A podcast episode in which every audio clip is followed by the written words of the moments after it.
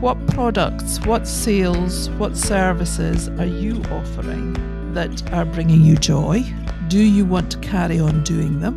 Because if you don't want to carry on doing them, can you sell them off?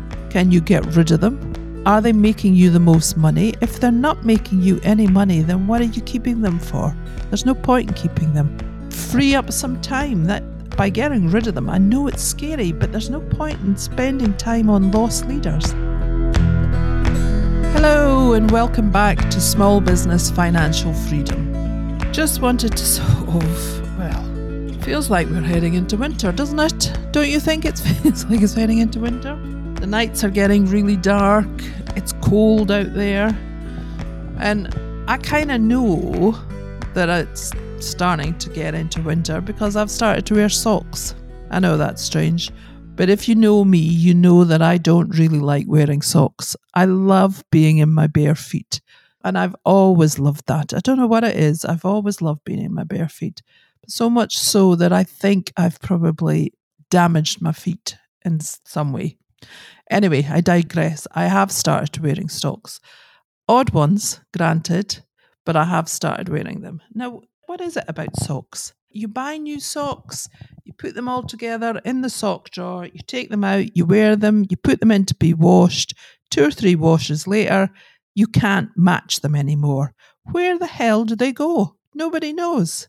I've also dug out my waterproof boots, my jacket, and something I know my mum would have approved of. Though I'm not so keen on a really hot jacket because whenever I walk into a hot shop or a hot office somewhere, I, I curse. I curse because I go whoosh, boiling hot. I'd rather wear a really thin raincoat.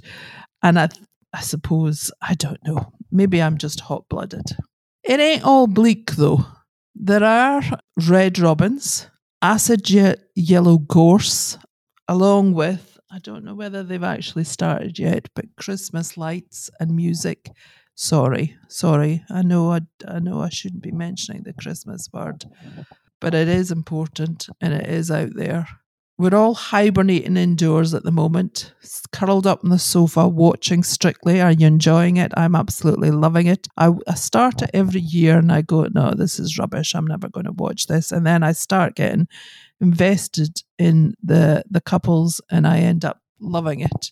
Eating chocolate, far too much chocolate, panicking about just how much I have to do before Christmas. The lights come on in the afternoon. The car lights make streaks across the ceilings as we drive home through the steely night. Summer is a distant memory, along with flowers, butterflies, and that bright stripy dress. So, let's talk about the year. How has your year been? I can tell you how my year's been.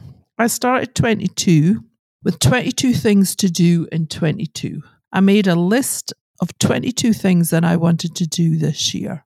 And I've just pulled it out um, before I did this podcast. I mean, part of the thing was I was supposed to pull it out quarterly and review it and see how far I'd got and maybe revise it and all the rest of it. And I did kind of do that at the start, but then it got a little bit left by the wayside. But I've pulled it out for this podcast and I've noticed that I've done seven of the 22. So, not great. I think I'm probably on for another three before the end of the year. So, I might have done 10. But when I actually sort of review it, what's quite worrying is that I look at some of the goals that I set and I realize they're not all relevant now. In fact, some of them aren't relevant at all. I don't know why that why I wrote them in the first place. But then I suppose that's the point of setting some goals. But I have evolved over the year. I have evolved over the year. I know that. And one of my goals, actually, not when I started the year, but during the year, I decided that I was going to try and take a month off. I knew it wasn't 100% possible because I'm a sole practitioner, I'm a small business, and to take a whole month off and not do any work just wasn't possible. But I, I thought if I can get to 80% off, work 20%, have 80% off. And I actually did it.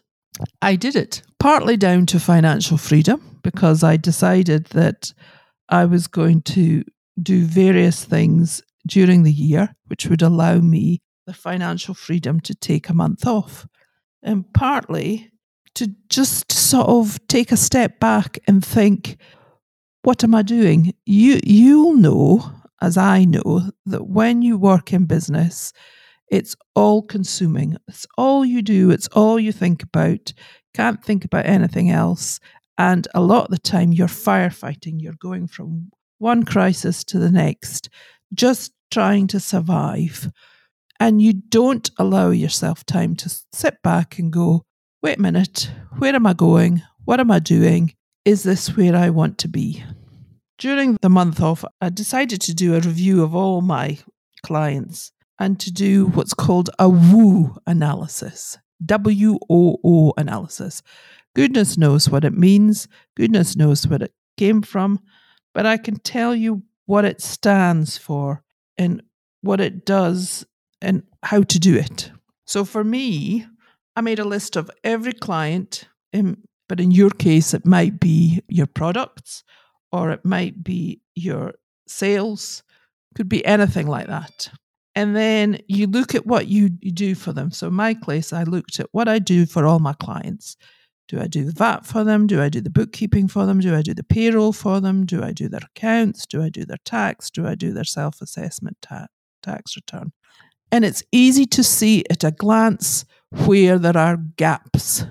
So I could see straight away one of my clients, limited company, I don't do the bookkeeping, I review the VAT, I do the payroll, I do the accounts, I do the tax return, and I, I don't do the self assessment tax returns for the directors. Now, why don't I do the bookkeeping? Well, I made a conscious decision to stop doing bookkeeping. It's not that I don't do bookkeeping, I do do bookkeeping. So if you want to come to me and you say, um, I want you to do my bookkeeping, I say, yes, I'll do it.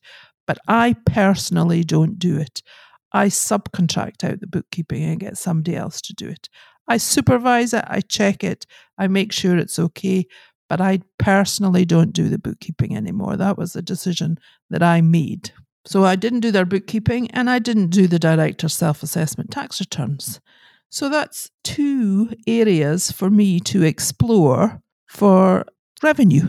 I can approach that company next. I mean, I don't need to approach them straight away, but next time I'm talking to them, I can say to them, who does the tax returns for the directors? Or if I'm talking to the directors, which in most cases I, I would be, I can say to them, who does your tax return?